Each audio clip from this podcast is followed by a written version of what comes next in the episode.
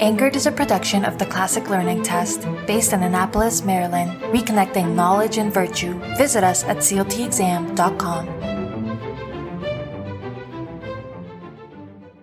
Hello, and welcome back to the CLT offices. We're glad you're here. Today, we're joined by Christopher Bex. For the past 18 years, Mr. Bex has served as the president and a board member of the Remnant Trust. The Remnant Trust is a public educational foundation that shares an actively growing collection of manuscripts, first edition, and early works, dealing with the topics of individual liberty and human dignity with some pieces dating as early as 2500 BC. The Remnant Trust makes this collection available to colleges, universities, and other organizations for use by students, faculty, scholars, and the general public. Those exposed are encouraged to touch, feel, and read the originals, including first English translations. If this is your first time listening to us, I'd like to take a little bit of time to explain what Anchored is. This is a podcast where our CEO, Jeremy Tate, engages in conversations with leading thinkers on issues at the intersection of education and culture. We appreciate your feedback, so please rate and review this episode and send any questions or comments to anchored at cltexam.com. For more information on CLT's mission and details about upcoming test dates, head to www.cltexam.com slash get started. Now, without any further ado, let's get on with the conversation.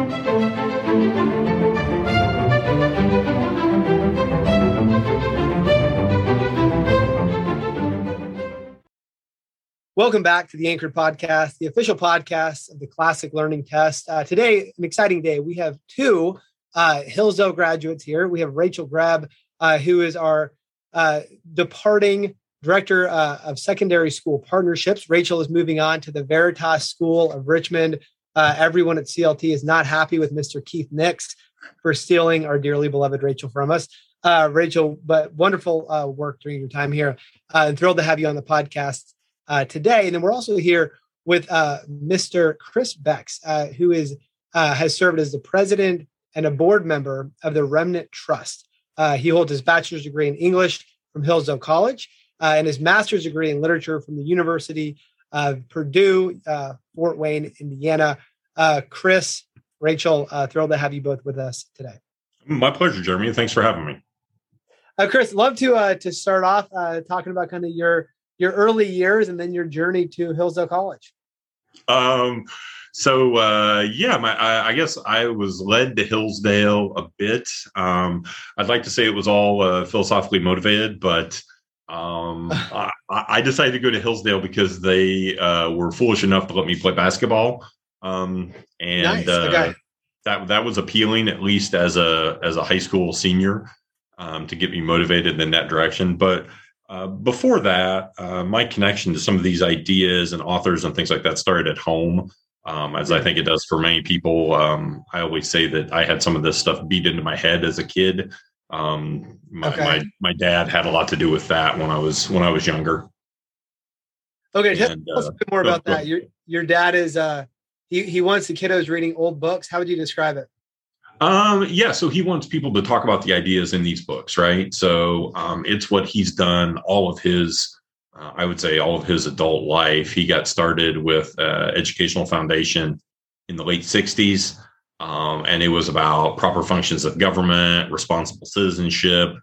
Um, kind of all that kind of rings true and rings a bell as it connected to uh, what the Remnant Trust came out of that. You know, it's the late 90s and this idea of the Great Books Program, University of Chicago, uh, yep. Adler, and Hutchinson.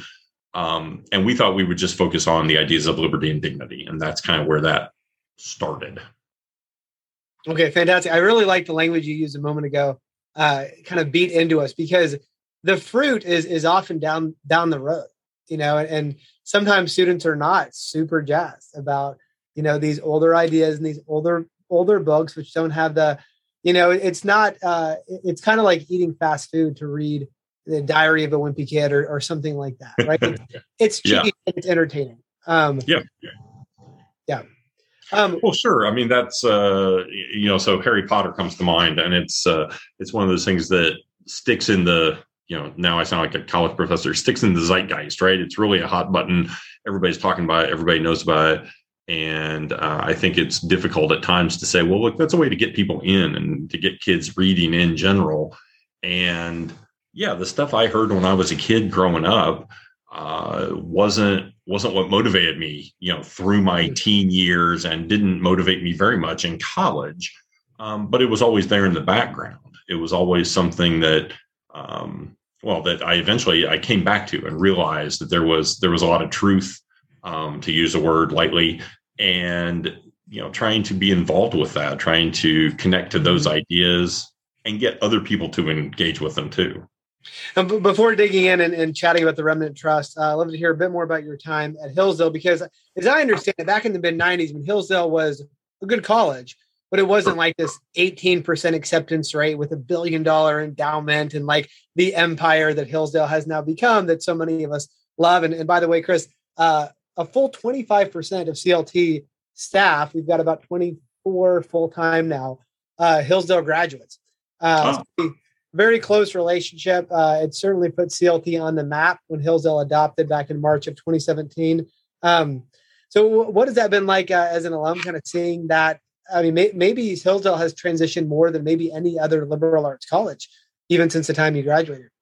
There's a there's definitely been a shift um, in what I perceived of Hillsdale. Um, I mean, I tell people that I don't think I'd get in uh, today. I, I, don't think you know. I, I think I had good grades out of out of uh, out of high school, but I don't think I'd get in with um, the acceptance rate, with the the uptick in uh, in so much there on campus. Um, it was definitely not what it is today. I mean, I don't think that's necessarily a, a good or a bad thing to say. It was different. Um, it was still talking about these ideas and still um, you know the Richard Weaver ideas have consequences. There are some things that are carved in stone. Those are things that I definitely uh, engaged with and were echoed at Hillsdale. Um, you know, I, I, thought Hillsdale had a, a wider uh, spectrum of student at that time, and and I don't know, right? This is my perception as a what 49. I'm not sure what the student body's like today. My perception is that it's uh, more libertarian, more conservative than it maybe was in the 90s. Mm-hmm. Um, and, and that's fine. I, I think it, you know, it, it's moving their mission and it's getting people. Obviously, they're uh, kind of a kind of a powerhouse in the field. I mean, that's what people talk about. There's a there's an immediate connection in people I deal with around the country when that happens to come up. That I went to Hillsdale. Hmm. Um, there are lots of questions that come from that. Yeah, yeah. So really excited to talk about Remnant Trust. I, have been hearing about the work you're doing for a couple of years now, actually.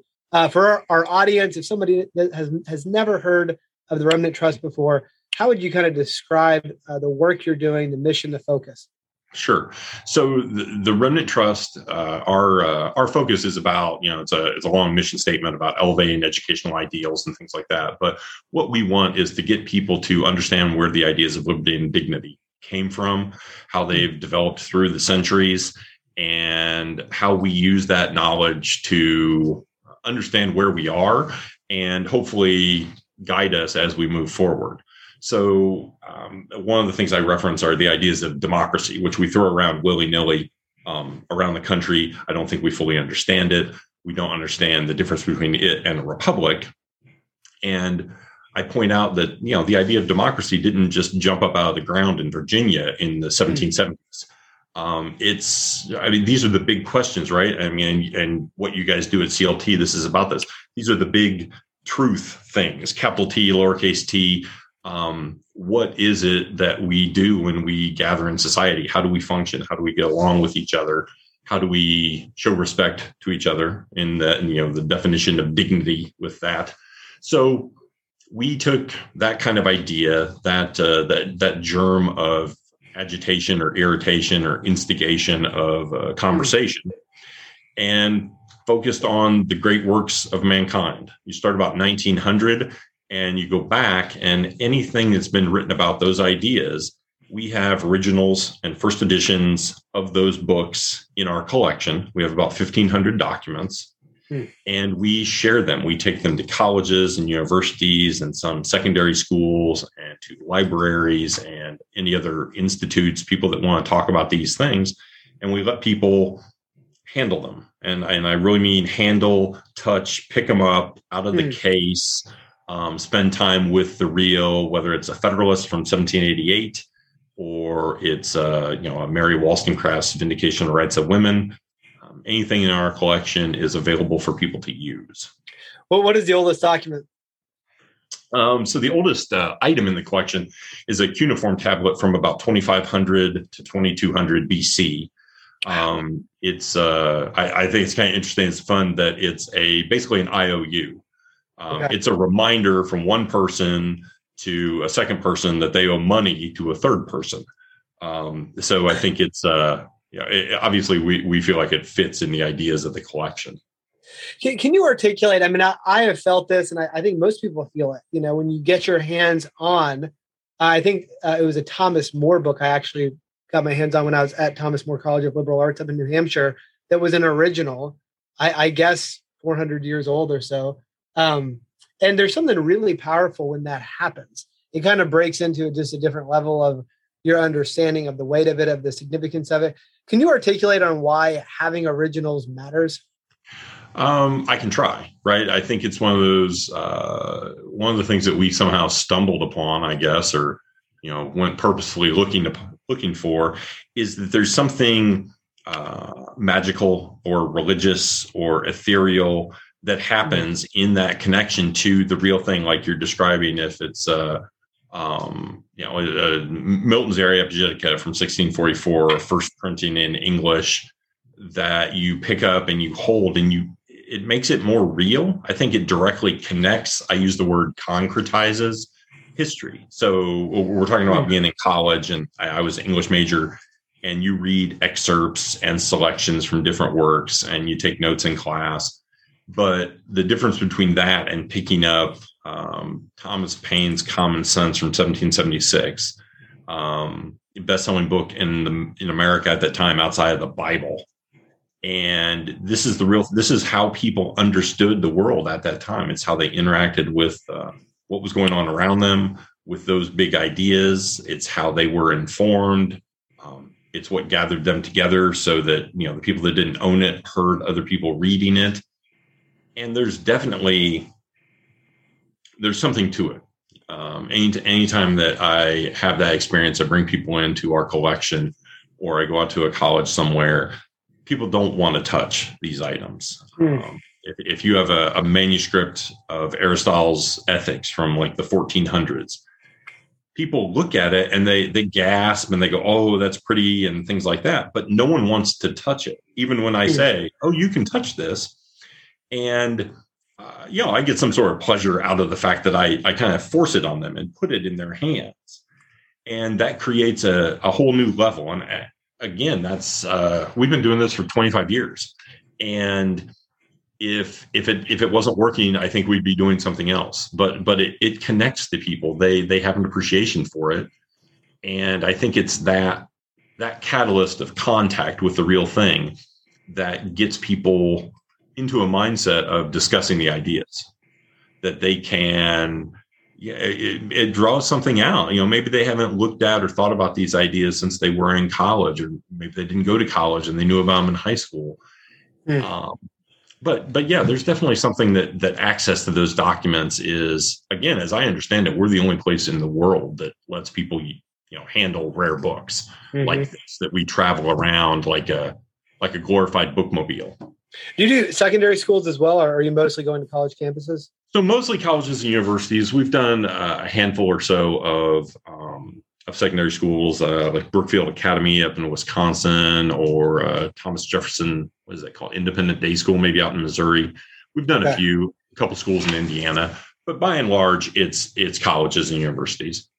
So, Chris, I'm wondering if you could, you know, the 25 years now the Remnant Trust has existed. I'm wondering if has there been a real shift, uh, a growing hostility towards these older ideas, these older books. You know, some people say this is these are isolated events. This is just a, a right wing talking point. Um, there's not really a growing hostility.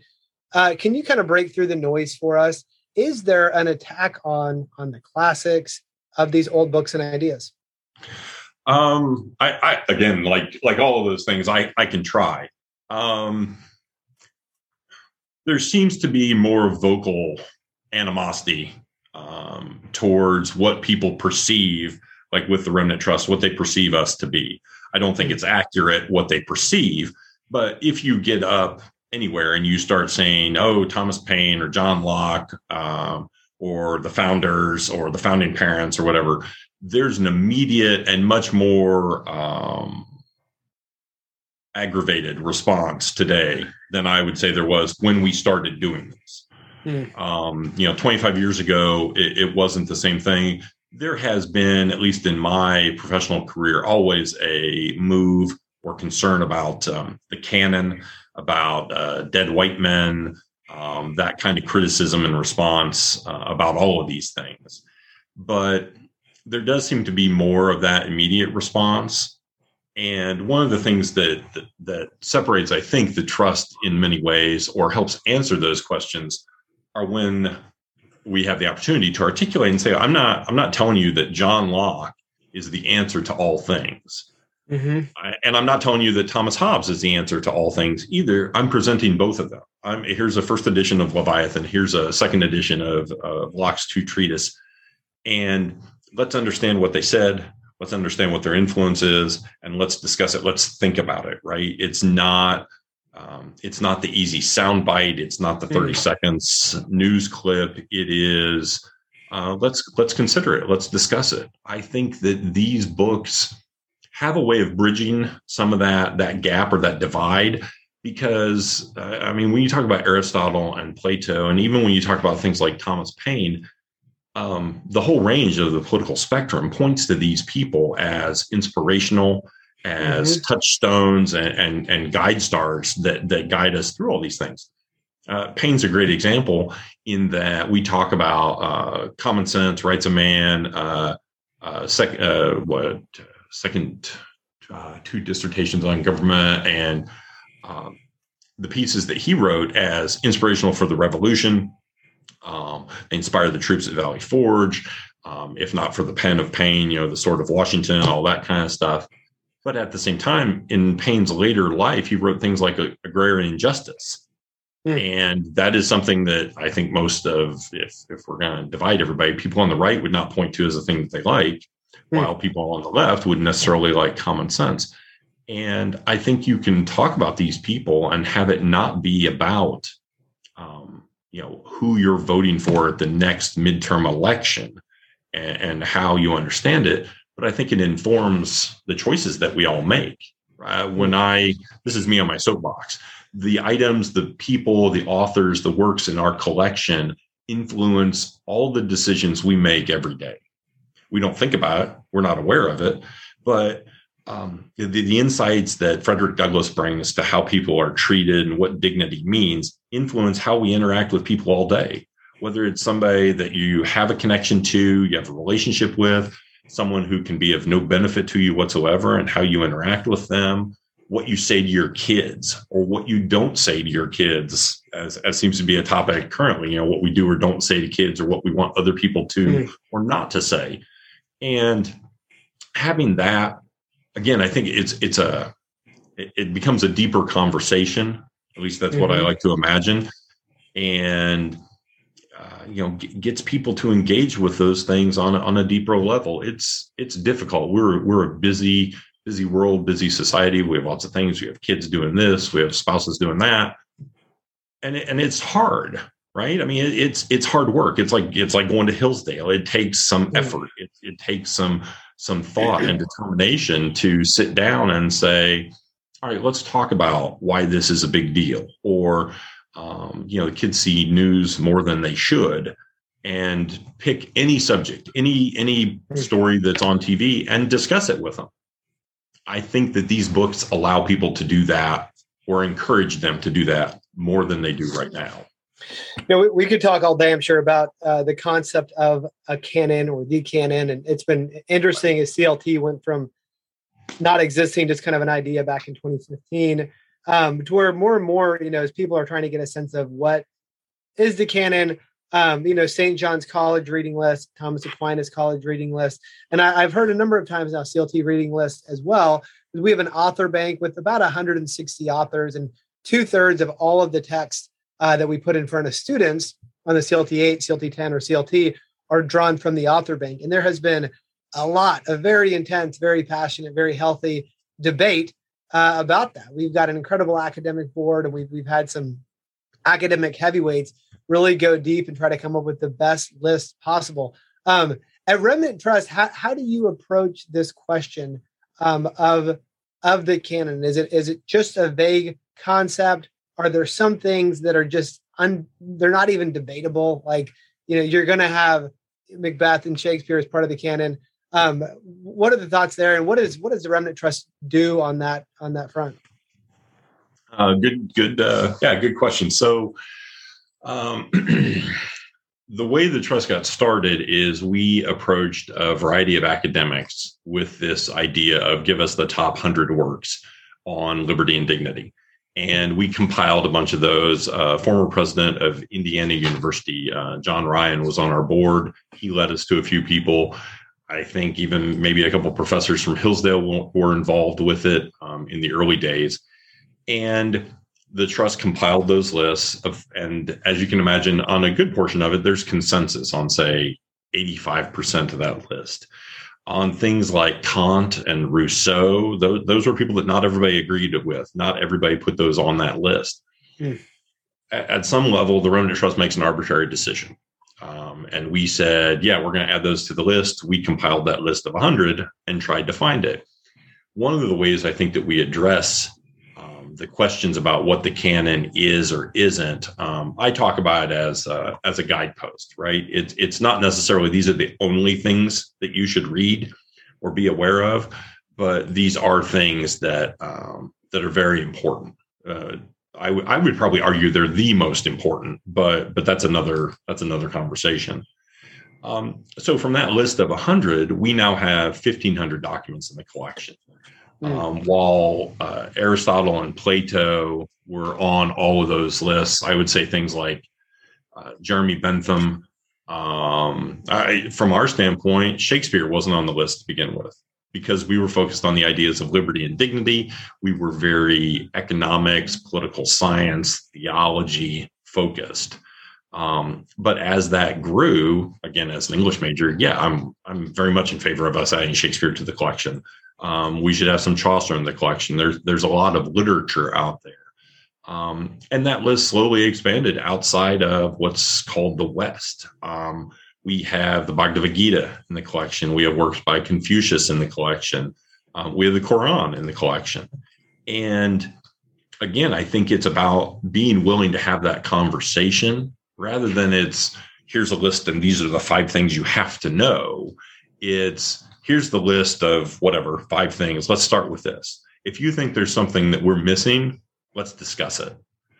Um, but do it in such a way that it's about inquiry, it's about questions, and rather than it be by fiat that you know this is somebody I don't like, so we're just going to automatically discard them. Uh-huh. You know, I, I am convinced uh, that one of the reasons we've had such a breakdown in civil dialogue is because of the, the loss of any kind of a, of a common canon reading list, the things that I mean, so many colleges now have kind of gone a la carte where there's nothing required for right. all of the students together. Uh, you know, I think we especially see this on the uh, the loss of basic civic knowledge with the vast majority of Americans, especially those under 45, uh, who can no longer even pass a U.S. citizenship test. Um, as I hear though, and I, I want to listen well to folks who who want to push back against the canon one of the arguments is this is that uh, you know shakespeare and a lot of the folks who got uh, were, they were connected to publishers they were connected to, to money and that uh, you know folks who may have have written some deep truths or some beautiful work they simply didn't have the the connections um, how would you respond to that kind of an argument um, I, I, I, think that it's an argument, and let's and I want to hear it articulated. I think that it's also um, uh, I mean, so Shakespeare is one I could take particular uh, uh, a bit of uh, umbrage with. You know, people poking at that. In that, I, I, don't care what piece of Shakespeare you sit down and read. Uh, I think if you the next time you read it, you're going to get something different from it. I think that's part of why it's still um, central in the debate and the conversation about these ideas. Um, for whatever the reason is, I, I, think that we can discuss that. But just because someone may have been connected to power or had access to wealth doesn't automatically discount them as worthless or as uh, somehow higher above their station. If there's someone else that we should be considering, let, let's have that conversation.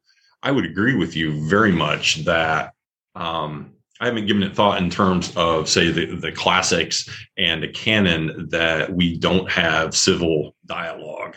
Um, there definitely seems to be a lack of uh, commonality uh, of experience, right? That we don't have the same uh, touchstones. I, I, keep using that term, but we don't have that same interaction with uh, an understanding of the way the government works or an understanding of what civil dialogue is and how we engage in it and that it's again we we twist around meanings we're, we're talking about shakespeare and you know some colleges have gone a la carte but when i was an undergrad applying to graduate school shakespeare wasn't required at all the big 10 mm. schools to get a degree in english yeah um, now i get that there are lots of options. There are other things that can be read. Um, i would just i question that they're all interchangeable. Mm, um, yeah. that that any 10 of these is uh, is acceptable. And i'm a huge um, pop pop culture guy. I like that kind of stuff. I think it's informative. I think it i, I enjoy it. Um, and i think it adds to the conversation uh, yeah. but it adds to a conversation that is kind of backfilled or backstopped with what's come before us and why we think those things are are important. Why why are we trying to teach our kids? Why are we trying to teach our kids anything? I mean, any conversation I have, I've got a 13 and a 16 year old and a 12 year old. Mm. Anytime I have a conversation with them, they hate it because at some level I start lecturing about why this is important that we do certain things, or you know, you can't lie to me because I will never trust you again.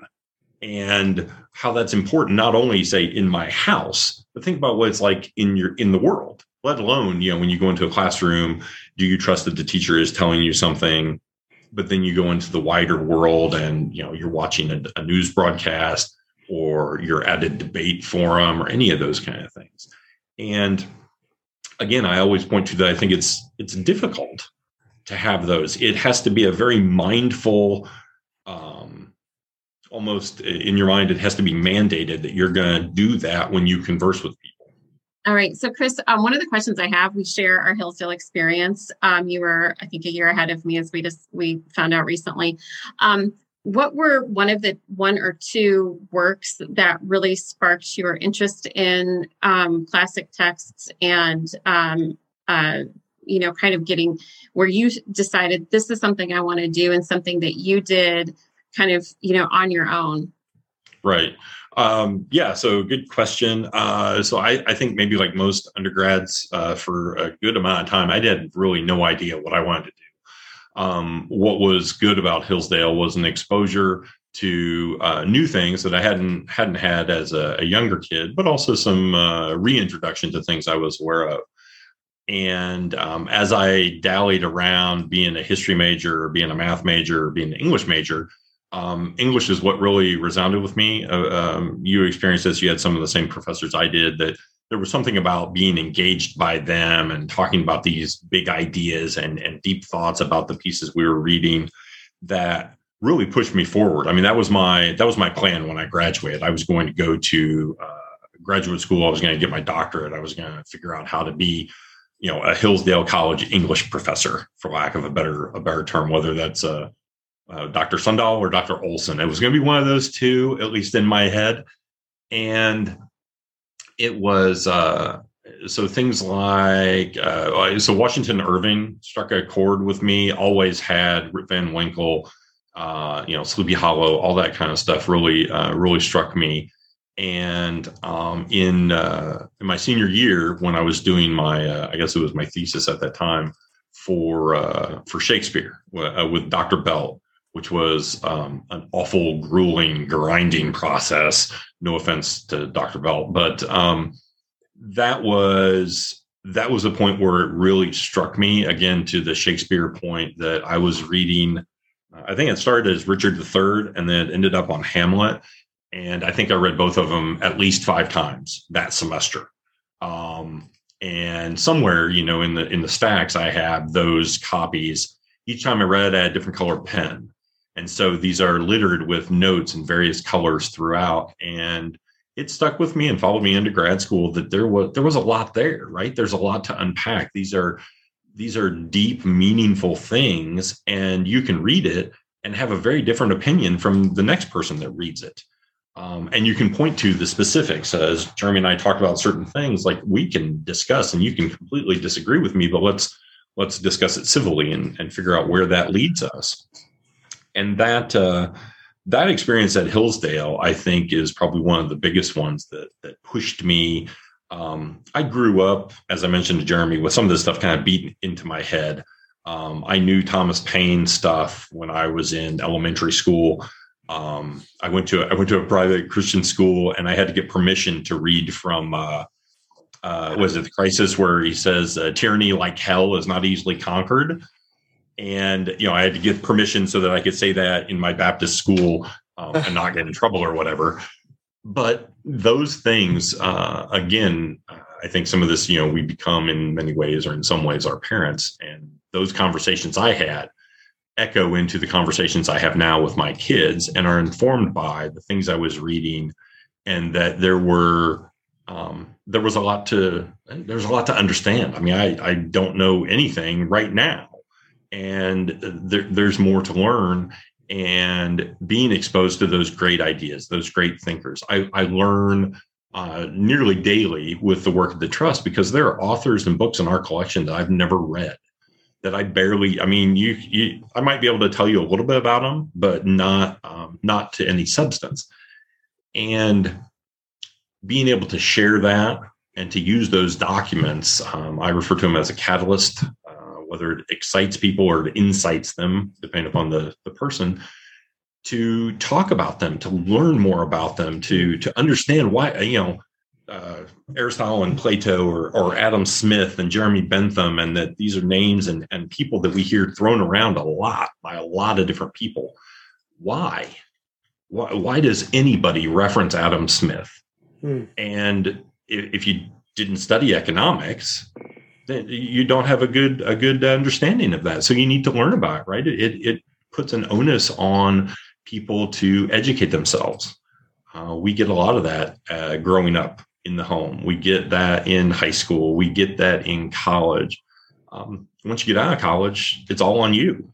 And you know, finding out that, that Smith didn't just write Wealth of Nations, that he wrote the Theory of Moral Sentiments, and that he considered it his most important work, and to mm. understand how that informs what we think of with American capitalism.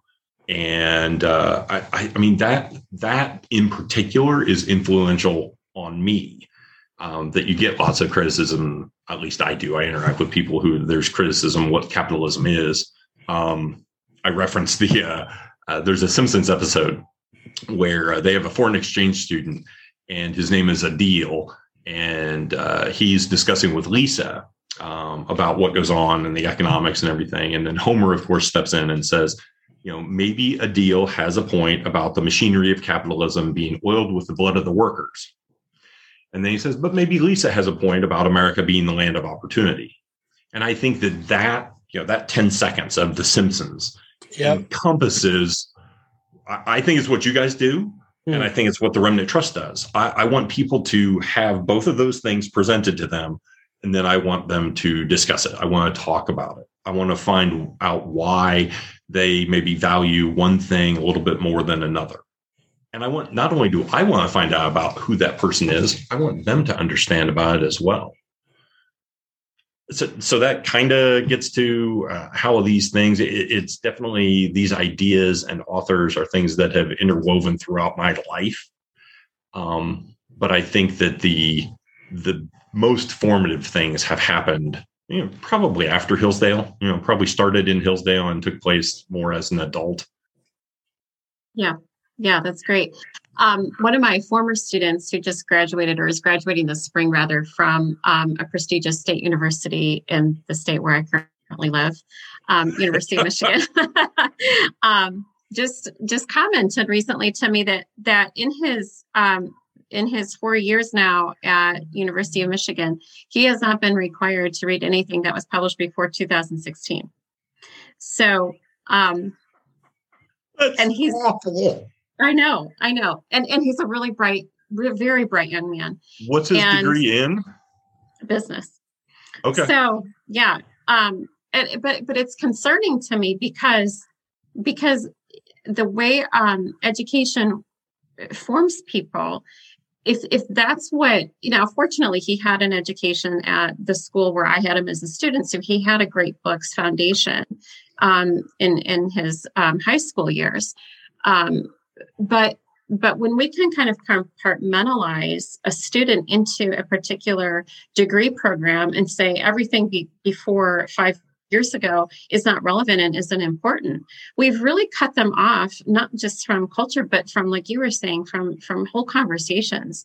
Um, even from even just from a relational aspect where it's not as if as he graduates from u of m and he goes into the business world as a 21 22 year old he's only going to interact with 21 and 22 year olds he needs to even have the cultural context to be able to talk to someone who's in their 50s 60s 70s and understand them and the kinds of conversations that they've had and the type of education that they've had as well. So if for no other reason just to be able to connect be connected with the previous generations. But even ideologically if we are so compartmentalized that we don't we're not able to have any kind of common conversation around um, shakespeare or around adam smith or around aristotle or plato we've really just sort of stopped having any ability, I think, in my view, to, to, interact with others who are different from us ideologically. Because, you know, we've had um, one of our wonderful prestigious guests that we've had on our anchor podcast is Cornel West,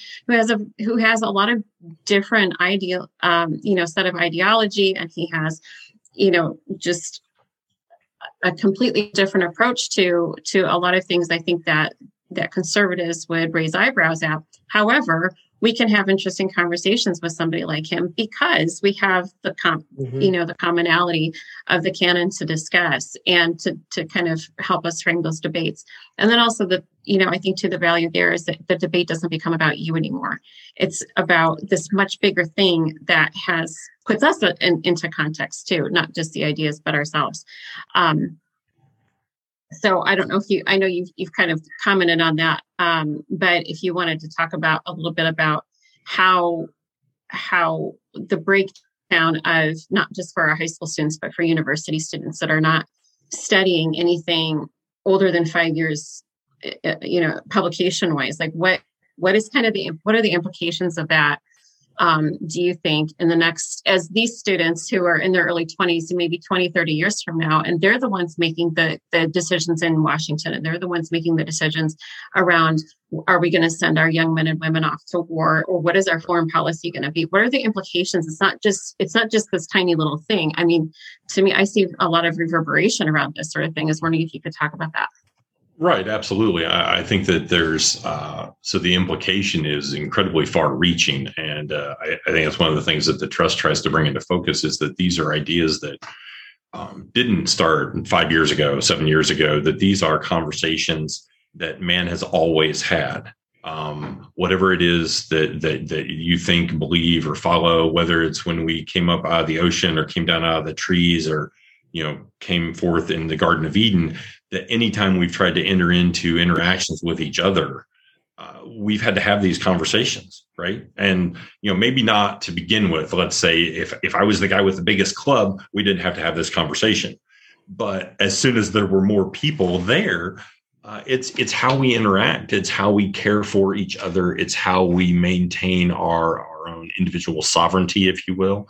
So uh, the idea that moving forward people won't look back more than five years is um, staggering to say the least. Um, it is very much i think a wake-up call um, any of those interactions when i see things uh, statues being torn down um, universities changing you know names and mascots and everything like that i think that again i think there's a big conversation to be had for probably most of those um, i definitely disagree with it being a knee-jerk reaction I, I disagree with. There's a bit of an outcry, so we're going to tear something down. Um, partly because of my experience at Hillsdale, partly because of who I am as an adult, is that I look to our history as informational and as a direction. I do not look to it as um, a roadmap of only positive things, right? I mean, at what point do we stop discussing um, any nation that did something that we don't like? I mean, it seems like that's a you know that it's a bit of a jump, but isn't that what we're talking about? If there's a person who did one single thing, or let's say uh, forty-five percent of what they did, we disagree with, do we throw the baby out with bathwater? Um, I don't think we do. I think that's irresponsible. I think it's short sighted, which is what you're describing in a, a five year look back for an education. Um, we're also, it seems like it's dancing around this idea. I, I, don't know when I when I went to college, and I don't think it was because I was going to Hillsdale. I think when I went to college in general, I had um, a perception that that we were we were all going to sit around the union and talk about these ideas late into the night, and tried to understand, um, you know, these deep philosophical conversations and, and try to understand these things that we had just read and how do how do we fit into that world and how do we take that knowledge out with us? Um, i know i definitely had that in the forefront of my mind when i went to grad school and um, that's not what happened but but that's a that's a different thing. Um, it, it's it's uh, so it's it's a liberal arts education, right? I mean, I hate to, to to trot you guys out there, but it's it's classical learning. It's a liberal arts education that isn't educating you for a specific job. It's teaching you how to learn in some ways.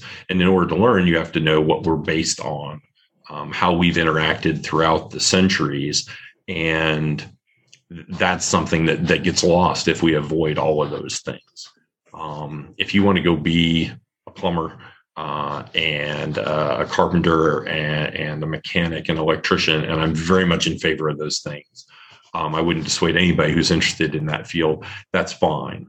Um, but if you're going to um, try to engage in society, and, and again, plumbers and architects and you know electricians do that. But if you're going to try to understand those things and you don't want to look at anything prior to five years ago, um, you don't have a chance. You, you, can't understand what we're doing. You can't understand the conversations we have. Um, I, uh, I, I mentioned briefly, you know, I, I, like pop culture. I like gadgets. I like science fiction and fantasy. Those are the things that um, that fire my blood just a little bit, like uh, like these old books. And I look at uh, TV and TV networks and the plethora of things to watch in comparison to being a kid and having four channels to look at.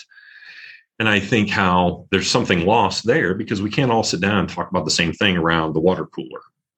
Um, and it's good in many ways because it, it, broadens our horizons. I'm not sure I would have seen uh, Squid Game uh, 40 years ago. I would not have known about uh, about television from another country.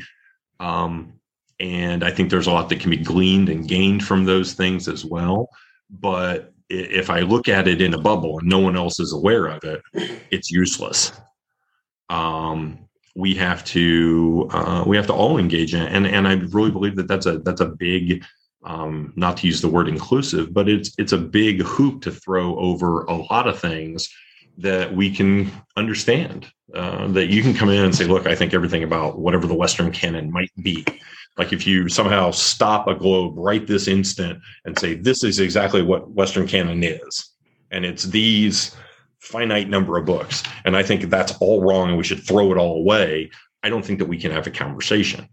Now, you can do that, stop everything and say, here are a couple things in there that I think are worth considering, that worth debating. Maybe there's something that could take its place or augment it or supplant it. Like, yeah, that's a, that's a reasonable conversation. Let's discuss. I can have that conversation. Um, but if you just come in and say everything about you, the way you are right now, I see you, I've never conversed with you, is wrong and unacceptable. Um, I mean, we, we wouldn't do that to people. I wouldn't do that to someone. And and the idea that some people can and some people can't do that, I think is really missing the boat. And and I think that more people are interested in a conversation. They're more interested in learning and understanding than we think. Um, so this will be again on my soapbox again. So the idea of the remnant trust. The word remnant comes from Albert J. Nock, hmm. um, who was a philosopher late 1800s, wrote something, uh, a short essay called Isaiah's Job, reference to the Bible. Um, and the idea that the remnant is out there and you don't know who they are and you don't know where they are. All you know is that you're supposed to go about trying to find people who um, care, who want to know about, who want to try to reconstitute or reestablish society based on what we have all kind of come to understand. And I think that's what it's about. Um, you, so this goes to uh, this goes to my uh, what my master's dissertation or thesis of uh, uh, talked about Camus and the myth of Sisyphus, right? So, uh, on on good days when I'm when I'm optimistic about the world, um, and I still think that we're all Sisyphus and we're all pushing a rock up a hill and it's going to roll back down. That's what you do, though, right? Even though you're at the bottom of the hill, you've got the rock, and there's the big hill, and you know that that's the only. What you do is you choose to try, and you try to push it up that hill and you know maybe it rolls back down but you can try again and i think that's I, I, don't know and again this is not how i you know start the day i don't jump out of bed thinking this um, but on good days that's what i think that people who care about the next generation who care about understanding where we are how we move forward in a good and, and thoughtful mm. way um, how we show um, love and how we preserve things that are good and right and beautiful is that that's what you do. You, you try to do that. Again, the, the pessimist in me says that even if we fail, that's what you try to do. Chris, before we go into our last question, just a comment here. Uh, at CLT, we always say we do two things really well. We we make really good tests, and we throw really good parties slash events and uh, man, we would love to have. We have a great higher ed summit right here in Annapolis. Uh, we were doing a lot of local events. Just had one in, in Texas, a Texas Classical Education Summit. Um, would love to have Remnant Trust present. I mean, be, it would be so powerful to have, have, some of these old texts there for people to pick up and hold. Um, Chris, final question for you: What what is? Uh, we always end the Anchor podcast asking our guests to to speak about the book that has been most formative for them, most impactful. So, what is that for you? Wow. Uh, yeah, right. Um, so I will shape it in terms of, uh, I'll say two things um, because I'm not to, you know, so one, I'll accept your question and then just not answer it. I'll say that there are two. Um, from the standpoint of books in the Remnant Trust collection, I'll point to uh, a 1470 manuscript of Boethius's Consolation of Philosophy. Wow. Um, yeah. So uh, it's uh, not anything I had ever heard of. I wasn't aware of him, even in some of the obscure research I did as an undergrad. Um, so he uh, he's imprisoned, uh, and he starts to write what is an early piece of prison literature. And the muse philosophy comes to see him, uh, trying to uh, you know console him. Again, back to the to the title, the consolations of philosophy uh, as far as um, how you live your life and and how you are guided. And the book itself, as an object, is interesting because it was made with ink that has turned acidic, so mm. it's hmm. actually consuming itself. Um, we have uh, retarded that process and slowed it as much as possible. Um, but that's uh, I like the idea of the that the book is consuming itself and uh, the philosophy aspect aspect of so it. So this is before of, the printing press, right? I mean, this is uh, so this is right along about the same time. So printing press uh, really takes off with Gutenberg about 1450. Okay. Um, so this is slightly after that has started, but they are still man, uh, producing manuscripts by hand. Okay. Okay. Wow. Um, so it's it's all been hand it's all is handwritten, and uh, again, the idea is so uh, there's a more contemporary author, uh, Orson Scott Card, um, who one of the things that he wrote is that uh, the consolations of philosophy are many, but never mm-hmm. enough. And so I, I like the the combination of, of, of those two things. Um, as a kid, I would say it was The Hobbit. Um, for whatever reason, I think if you had put The Hobbit and The Lord of the Rings down and the Silmarillion and things like that in front of me when I was eight, I would not have been interested. That would have seemed okay. intimidating. Um, but I got The Hobbit with a uh, video game for a computer. Um, the full book came with the game, and uh, I was hooked. Um, so again, we're talking about a journey. We're talking about the maturation of, of the main character, trials and tribulations. What do you gain? What do you lose? Um, I mean, I think that's again, maybe it's the English major in me. Like I look at that, I see that in everything.